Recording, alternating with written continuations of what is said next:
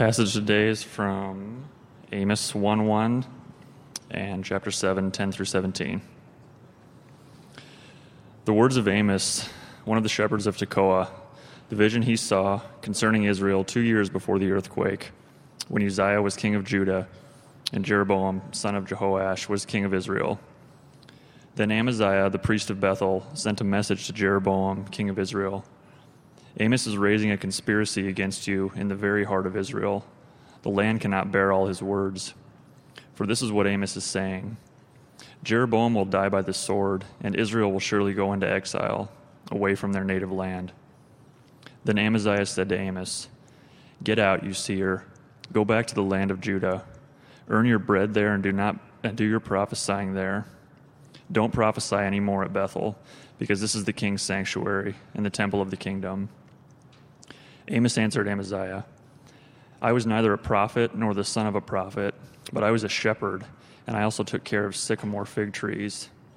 But the Lord took me from tending the flock and said to me, Go prophesy to my people Israel.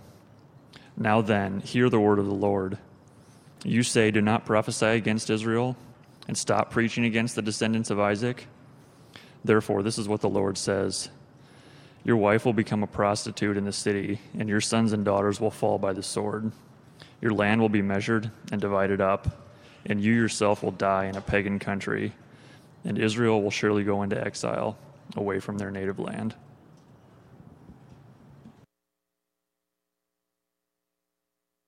Thanks, Dan. So we conclude our series on Amos today, and I wanted to, to bring it down to the personal level of Amos and who he was and where he was at within the nation of Israel. Around Christmas time, and I, I think I've told our house church this story, but around Christmas time, our, our neighbors across the street that we've been getting to know since we moved into the neighborhood about five years ago, um, they invited us over um, for what would have been a winter solstice party. And it was. Uh, it's just a small group of people, but Ann and I got there first. And um, we uh, sat at, we're sitting around uh, a fire in the backyard. And um, they have a, a ritual that they go through that um, is significant for them. They um, have no formal religious affiliation. Our neighbors across the street, they're, they're uh, probably in their 60s. They're great friends of ours. We really love, uh, we really love them. Um, and um, so they invited us over, and we're sitting around the fire. And then they, they, they take a log and they, they throw it in the fire, and it's, and it's uh, burning um, is, is, a, is, a, is a symbol of kind of um, putting in your old life, putting in the things that you want to see um, kind of removed or cleansed from your life, and then there's a a, uh, a sense of a, of, a, of, a, of a rebirth and of a, a coming alive again in this uh, ritual that they go through. So they gave us a log, and we throw our logs in, and, and so we ask them, you know, what, is this, what does this mean specifically for you? And and um, and then they asked us, what is you know what is what do these ideas mean for you? What is Christmas time and this season? And and uh, and and it was a way. Then I said, you know what we we have um, a similar aspiration in that we believe that there is a future rebirth. There is a future resurrection and that there is hope for the, the cleansing of our lives, the putting off of the things that destroy us, and the, the coming alive uh, again in a new world. And we, and we believe that this is true because of the, of the historical reality of the resurrection of Jesus Christ. Uh, and so we got to talking a little bit, and we had had a conversation um, earlier in the year um, where he made a comment about the doctrine of original sin. He had gone to a Christian campus uh, for college, and um, but it wasn't uh, really, you know very strict or overtly uh, Christian. It's just kind of a part of the tradition. But they had chapels and things like that, and they had to take Bible and theology classes. And he said, you know, once I came into a contact or an understanding of the doctrine of original sin. That was the beginning and the end of my pursuit of Christianity. And so I, I asked him about that comment, not at the time, but at this, at this uh, solstice party. I said, You know, what did you mean by uh, original sin, and why did that really offend you? And so we got to talking about it. Then he, then he um, asked me what I thought of the doctrine of original sin. And so, you know, there's, you start getting into a lot of historical weight around doctrines and, and what did he mean by that. And so I explained what we understood to be sin was and how it affects all of humanity. And, and, um, and then we got to talking, and, I, and he, he was still trying to, I, I think he'd pinpointed us. But I, but I got to a place where I was trying to explain uh, where we fit, where we fit in the Christian landscape. And I, I must have used the word evangelical, um, but, but kind of hesitant around that. Uh, you know, this is post election. And, um, and he goes, and he stopped me. And he goes, George, I get it. I get it. I've got a brother who's, a, who's an evangelical. Now, he's one of these thinking evangelicals, not one of those New Earth types. And he kind of went on and on. And, you know, and we, had to, we had to leave not too long after that, but that, that stuck in my mind. Um, Tim Keller wrote an article that was published in The New Yorker this past December um, called can evangelicalism survive Donald Trump and Roy Moore? And it was, it was an article kind of tracing the history of our modern sense of the word evangelical and the difficulty that um, a lot of contemporary evangelicals have being labeled or understood or identifying with evangelicalism. 80%, it is kind of reported that 80% of those who claim to be evangelical um, voted for Donald Trump. And the challenge that evangelicals have had in the last year and a half or so is just a lot of the, the moral dilemmas that have arisen because of the affiliation with evangel- of evangelicalism with the, uh, with the Republican Party and the presidency of Donald Trump and a lot of these other um, political figures who have uh, demonstrated less than stellar moral lives. Now, none of us are perfect. Um, absolutely. And we all have to affirm the gospel, but the leaders of our people should reflect the moral requirements of the teachings and the laws of, of, of our country. Now, I, this isn't, um, I am not trying to make any sort of, of political statement here. It's just the reality of where we find ourselves as, quote, evangelicals. Um, but one of the things that I um, appreciated from the article um, is that it, it gave some history of the idea of, of evangelicalism, and that evangelicalism has always been a term, uh, an idea that has come out of movements within the broader mainstream Christianity that has reflected uh, a, a, more intense desire to be sincere and truthful to the, to the biblical mission and the call of Jesus. And one of the things that, that Tim Keller brings out in this article is that uh, evangelicalism, as we understand it now, and those who identify with it now, is not what it used to be. And I want to show you this map. And so they, uh, the people that put this, this study together, Lifeway Research, which is a really um, vigilant uh, research and statistics organization and polling organization. And so they, they asked people in these four regions of the United States if they identified as evangelical. and then they asked if they affirmed what would be considered um, historically understandable evangelical tenets, faith tenets, Bible tenets, not anything related to politics. And so here's what they found. So in the Midwest, where we're at, almost 30% of, of the Midwest identifies themselves as evangelical. But only half of that, 15%, affirm what would be the standard theological faith tenets of what historical evangelicalism is. And I'm not talking about, you know, peripheral issues. We're talking about the deity of Jesus Christ, the need for personal conversion, you know, basic things. So 30% identify as evangelical, but only 15% are actually theolo- evangelical by belief. Uh, in the West, it's about the same in terms of percentages 18%, and half of that actually evangelical by belief. The South, 31%, uh, 23% by belief, and in the Northeast, 13% identify, but only 5% by belief. And so, if we look at the, if, if this research is accurate, um, evangelicalism is not evangelicalism. Evangelical movements have always been perennial and recurring.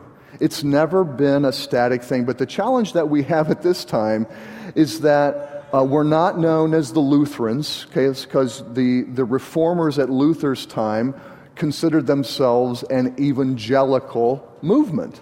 All right, they were still Catholic. But they were within, they were called evangelical, and it was, a, it was a long time before Lutheran came on the scene as a formal designation. And Protestant, okay, so right now, we have this movement that's been identified formally as evangelical. So it kind of, it, it, the, the term has kind of been stolen from this, this, this idea of a, of a dynamic movement of zealous biblical Christianity. Evangelicalism has always had a characteristic of being more consistent in core Christian values than Christian mainstream, more in a call to conversion, more honoring of Jesus Christ, more holiness in life, more Bible knowledge. But now that evangelicalism has become a formal political label and less an understanding of core belief and practices, we should not, first of all, be surprised at the skepticism around us, but it also, I think, communicates the challenge that we have in our time uh, to being a, a, an evangelical witness to the world. I mean, my communication with my neighbor, and I'm thankful that he's got a brother who's an evangelical because he understands it. He calls him a thinking evangelical, and they have a great relationship. And so we just keep praying and keep striving to be witnesses. Um, but it, the, the tension inside of me was real. And my guess is, is that's not something unique to me. Is that it's probably something that, that we experience uh, all of us as a church, when we are relating to our, our friends, our neighbors, our classmates, our coworkers, when we are trying to um, communicate who we are and who Jesus is and what the Bible calls them to, but not yet wanting to identify uh, with what has become a political label. And so it's not, it's not a, a situation um, that is unlike Amos's time. So, as we've looked throughout the book of Amos, we've spent nine weeks on it. Uh, we, we know that there has been this, there's been religious zeal, but it's not been biblical following of God. It hasn't been the, the Mosaic covenant according to Scripture. It's been another religion with, the, with kind of a facade of, of biblical religion. So our, our time, I think, is, is pretty similar to Amos's time, where there's this, there's this name, okay, of, of Christian, this name of evangelical, but its substance is increasingly moving away from uh, what, in, what is in reality the biblical faith. Uh, one of the commentaries I'm reading, uh, the author Shalom Paul, describes this time in Amos's life and this time of Israel at the time, Israel at the time of Amos as, as Israel's silver age. He says Israel reached the summit of its material power and economic prosperity, as well as the apogee of its territorial expansion, comparable only to the era of David and Solomon, the golden age. And so here you have, you have Israel, like the United States, in, in a place of pretty significant economic prosperity. And then the reports on Friday came out and it said that, that uh, the, the labor market is, quote, on fire. Wages are a little slow in coming up to it, but a lot of people are working. There's a lot of economic prosperity in the United States. Um, there is a lot of economic prosperity in American Christianity, American evangelicalism, even. But yet, the substance of our faith, like Israel in the time of Amos, is increasingly challenged. They were successful at the time in military victories in the expansion of their territory. In the expansion of their territory. There was thriving commerce and trade. There was an affluent society composed of small, a, a small, wealthy upper class. And so there was increasing income disparity, again, similar to what we're experiencing here in the United States, characterized by luxurious lifestyles, expansive building projects, and a civic religion that exalted their affluence. Okay, there's a lot of money in their worship. There's a lot of money in their worship facilities, a lot of money in all of the accoutrements around their worship. A lot of religion and a lot of zeal, but it was a part of their idolatry. It lacked the substance of biblical religion. And so God calls Amos up out of this time. And there's a great passage in chapter 5 that I'm going to put here on the board that kind of describes what it was like living in Israel at the time of Amos as somebody who was trying to live a, a truthful biblical life. They hate him, chapter 5, verses 10 through 13. They hate him who reproves in the gate, and they abhor him who speaks the truth. And so there's this, there's this um, antagonism against the truth, the public proclamation or the public presence of truth.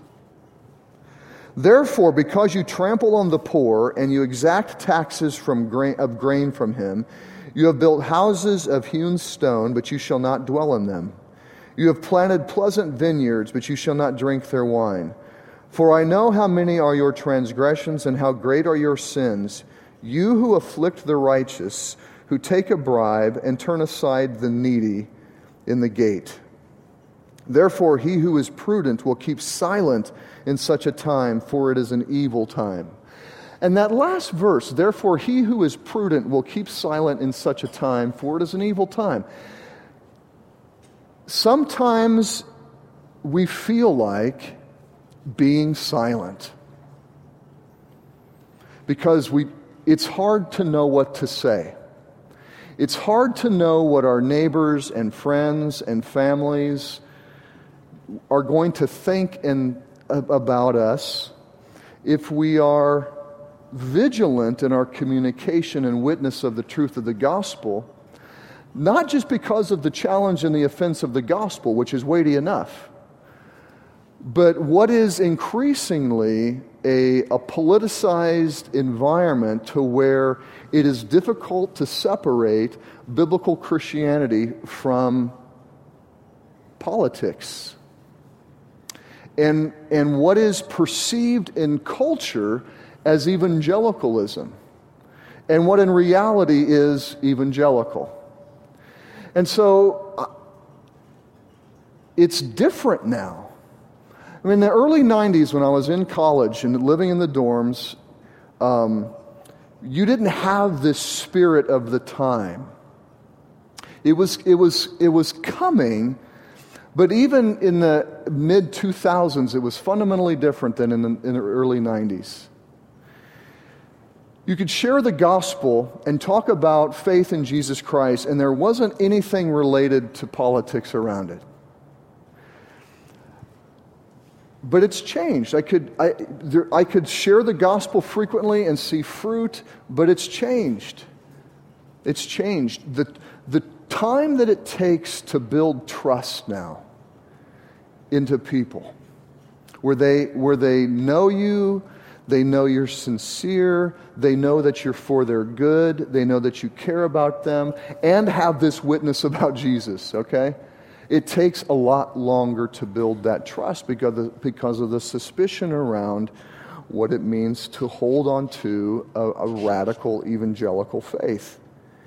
And I think that this again is, the t- is a similar, is similar to the time that, that of Israel in, in the life of Amos. So let's look at Amos a little bit. Now, Amos was not a professional prophet. They had professional prophets, they had schools of prophets. And if you read the books of 1st and 2nd Kings, you'll see that there are these like Elijah and Elisha, and they had a crowd of prophets around them. There, were, there was a group of, of people that were prophets. This was not Amos. Amos was a fig dresser and a shepherd. Now, a fig dresser, this was interesting. Um, in order for them to maximize the uh, productivity of figs, they would have to go out and they would have to, um, they, would, they call it scraping.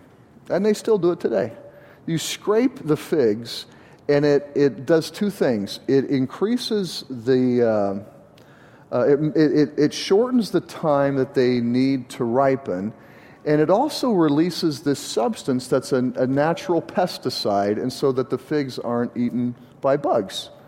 And so, for centuries, this has been the way of harvesting and taking care of, dressing figs. So, he was one of these guys that literally scraped figs. And he also kept cattle and sheep and, and goats. Not a professional guy. And if you, if, if you, uh, you know, as, as, as Dan read and you were reading um, this morning, he, he literally was, was tending to his crops and to his animals when God called him out of that circumstance. And so, after some time of prophesying in Israel, the prophet, excuse me, not the prophet, but the priest in, in Bethel. And so, when the, two nation, when the nation of Israel divided into Judah and into Israel, the capital of Israel was, was Samaria. And they had to create an alternative um, worship center. And so that, that alternative worship center was, was Bethel.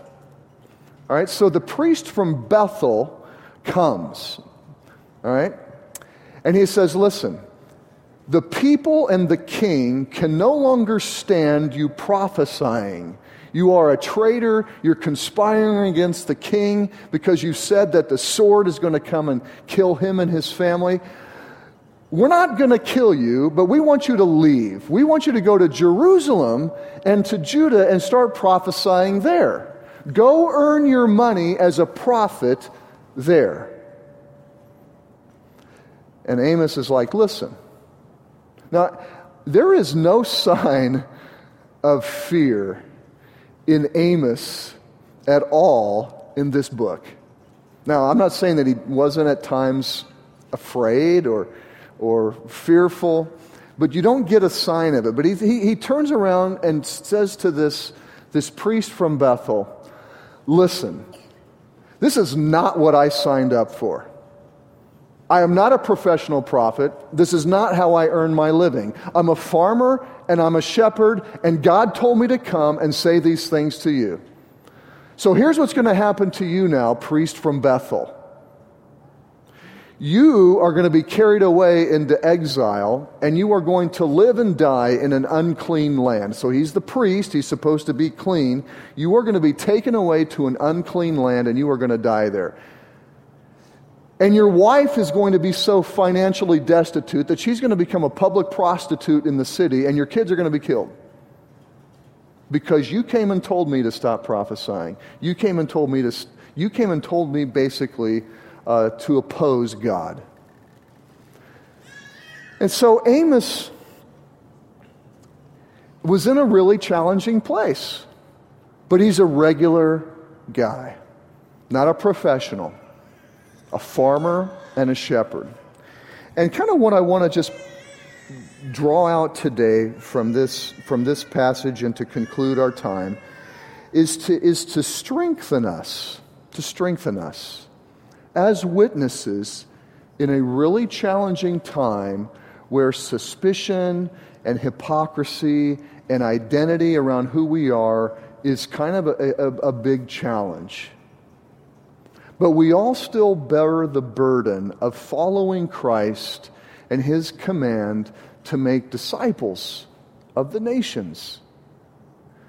And so I want to look at a few of the qualities of Amos and some of the teachings out of the New Testament that strengthen us to this work of being a witness. First of all, Amos demonstrated a clear awareness of his calling. He, he didn't have a choice. It's not like he was raised up as a prophet in the school of prophets and trained as a prophet, and then some of those prophets were opposed to the, to the true God and to the true word and to the true prophets. And so sometimes even the school of prophets wasn't a great place to be. Amos was a, was a shepherd and a farmer, and God came and spoke to him directly. So he was really clear on his calling, obviously. And he knew what he had to do, and he knew what he had to say, and to who he needed to say it to.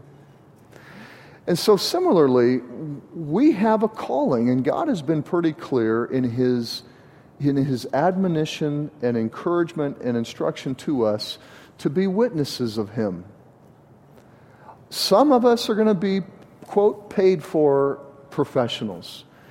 But those paid for professionals, those who are vocational ministers, are called to equip the saints for the work of the ministry.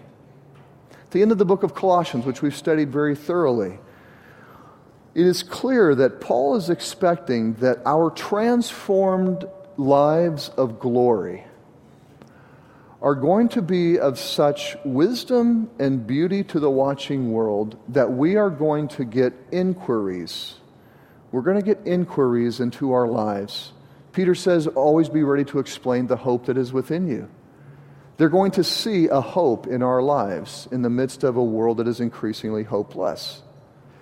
And so there's the expectation there that we are to be able and ready to communicate the gospel of Jesus Christ to the people around us. We are instructed to pray. We are instructed to pray for open doors for the gospel, open doors for the ministry of Paul. And I think by example, Paul is saying be praying for open doors in, in the lives of the people around you for you to be able to witness the gospel and to share Jesus with them. So there's a, there's a clarity of calling, there's a prayerfulness. And Paul says in Philippians chapter 1 that his example of being a witness for the gospel in the context of being imprisoned has created a boldness in the church in Philippi for them to be more active in sharing the gospel with the people around them. And so it is indeed going to take courage. You know, I've waited for just opportunities with, with, with my neighbors and friends and its neighbors across the, the street in particular, and just, you know, I'm, there's fear. There's hesitation and anxiety. There's prayer. God, please give me the boldness. Please create an open door. But there is fear and anxiety. But when you're in those circumstances, you know when you have an opportunity. You know when you have an opportunity. And it takes courage. It takes courage. We're going, it's going to, we're going to have to speak against sin, at least. And we're going to have to speak against unbelief, and we're going to have to speak against deception. You know, so part of the conversations that we're getting into now are, are the reliability of the, of the New Testament Gospels and their dating. You know, so now I'm rereading some books that I read years ago um, around the reliability of the Gospels. It's kind of fun. Amanda's taken a New Testament class about Jesus down at, down at St. Olaf. Uh, and she's reading on the same things that I'm reading. So we're trading books back and forth. She's studying about the, the dating and eyewitnesses around the Gospels and their reliability and the, and the witness of the Scriptures in regard to the person of Jesus. These are, these are not just academic things. People have questions in their mind, especially with the proliferation of some of the stuff that's out there, particularly from Bart Ehrman and other people who just seem to have as their goal the, the, the tearing down of biblical Christianity. And so that's what we're talking about. That's what we're talking about. And it is not easy. It's not easy for me. I don't think it's ever been easy for anybody to be a witness of Jesus Christ and a witness of the gospel. There is always the threat of rejection and far worse. Paul instructs us to have speech characterized by grace and wisdom. Grace. Our communication of the gospel, our lives around non Christians should be characterized by the truth and the beauty of the song that we sang this morning that, that, that God has entered a world and He is separating our sin as far as the east is from the west, making us white as snow. And that is the message that we have for the people of this world. I, I shared last week with a little bit of, you know, again, something that I don't regularly do, and I really strive to, to not do it unless there's a clear sense of the Lord's leading.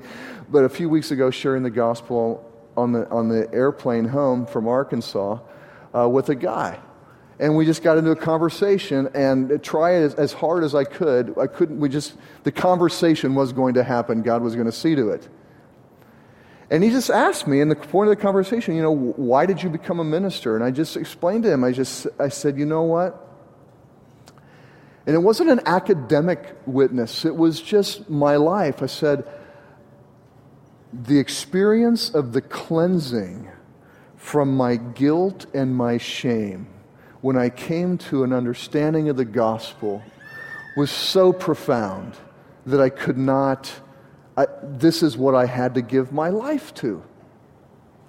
Now, and I think that this is what God calls all of us to give our lives to. We have different vocations, different callings, different contributions that we make to this, to this great world that God has created. And God is using us all in important ways to keep everything going. Okay, the scriptures teach that Jesus sustains and holds everything together. All right? And he does that through all of the people that are at work to keep us alive as humanity. So, whether we're vocational ministers or not, we're, we're all called to this work of Jesus Christ and to be witnesses to the, to the beautiful and glorious gospel. And it should be characterized by, by grace and by wisdom. And I think by wisdom, the, the idea is skill. There should be a skillfulness that comes along with prayer and really getting to know the people that we are praying for and need to witness to. And lastly, he says, make the most of your time. This is the section on, on our life with outsiders. Make the most of your time. And he hasn't said this at any time before. And you get the sense that the strategic use of our time with outsiders um, is, is to be a priority. And there needs to be some devotion in our time. We, have, we all have very busy lives. But we set out time and we set out money for things that are important to us. And I believe Paul is instructing us be very careful in how you spend your time with outsiders you should be spending time with outsiders. And when you're with outsiders, be thoughtful, be wise, be gracious, be careful. It's, in, it's an intentional use of our time. Now, that doesn't mean that it always ha- it, it needs to be fun. It took us a long time to build up our our, our reputation and, and the respect and trust of our neighbors around us. Four years after we're living there, invi- my neighbor, same guy, invited, invited me into his 18 year long monthly poker game with about a half a dozen guys. Well, it took him four years to get to the point where he feel, felt like he could bring me into that group of people and I wouldn't, I don't know, be strange as an evangelical pastor. Who knows? Four years. We had him over for dinner, uh, and he said, and I've shared this before, he said, you know, they said, you know, this is the first time anybody in the neighborhood in 26 years has had us in their home. 26 years. It takes a long time in this culture to, to, to get to the point where our, our neighbors trust us, our friends trust us. Which brings me to uh, this last point in regard to being a witness. It takes some strategy. It takes some strategy. I have a, I have a friend um, that uh, is director of a, of a missionary training and sending organization. And Lawrence and I were down at a small conference that uh, my friend was speaking at a couple weeks ago, about a month ago now. And he has a, a process that he trains missionaries. And these missionaries are being sent into places where there's not a gospel ter- testimony. And he has an eight, eight phase process. But the first few phases are the ones that I want to look at today. He's got a strategy in being a witness. The first part of the first phase is arrival. All right, so whether you're moving into a new place that you've flown halfway across the world for, or it's your neighborhood, or your work, or your school, whatever it might be, you arrive. You arrive. How, how are you going to present yourself as an arrival? How are you going to present yourself in a place? And it needs to be that you are showing people that you're there and that you care for them. Second thing, trust. Building trust through actions and words. So you've arrived, you're there, and you're going to start showing that you love them. This is what Jesus did. All of his miracles, his feeding, his healing, these were things that were expressing his care. He's there, he's among them, and he loves them. If we're going into circumstances and situations with those that are not of the faith and that we're just thinking of sharing the gospel with them as soon as we can. It's not the way of Jesus. It's not the way of Jesus. Third thing, you're going to have spiritual conversations. Not gospel conversations yet, but spiritual conversations. How are they thinking about God? How are they thinking about the afterlife? How are they thinking about their own history? How are they thinking about our culture? How are they thinking about evangelicalism? other religions. Get to know them, listen to them, ask them questions. And eventually you get to a point where you can share and communicate the gospel to them. This might take years. And so I wanted to share this with you all because I think that it gives us some grace.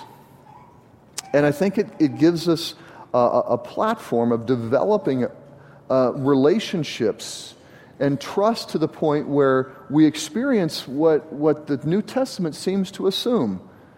People are going to be attracted to you, and you're going to have opportunities to answer questions that they have.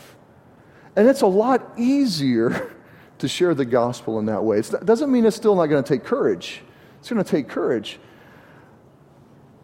But it's, it's so much easier to do when you know that there's a friendship that there's been a mutual exchange of, of care and love and concern as, as friends, as true neighbors.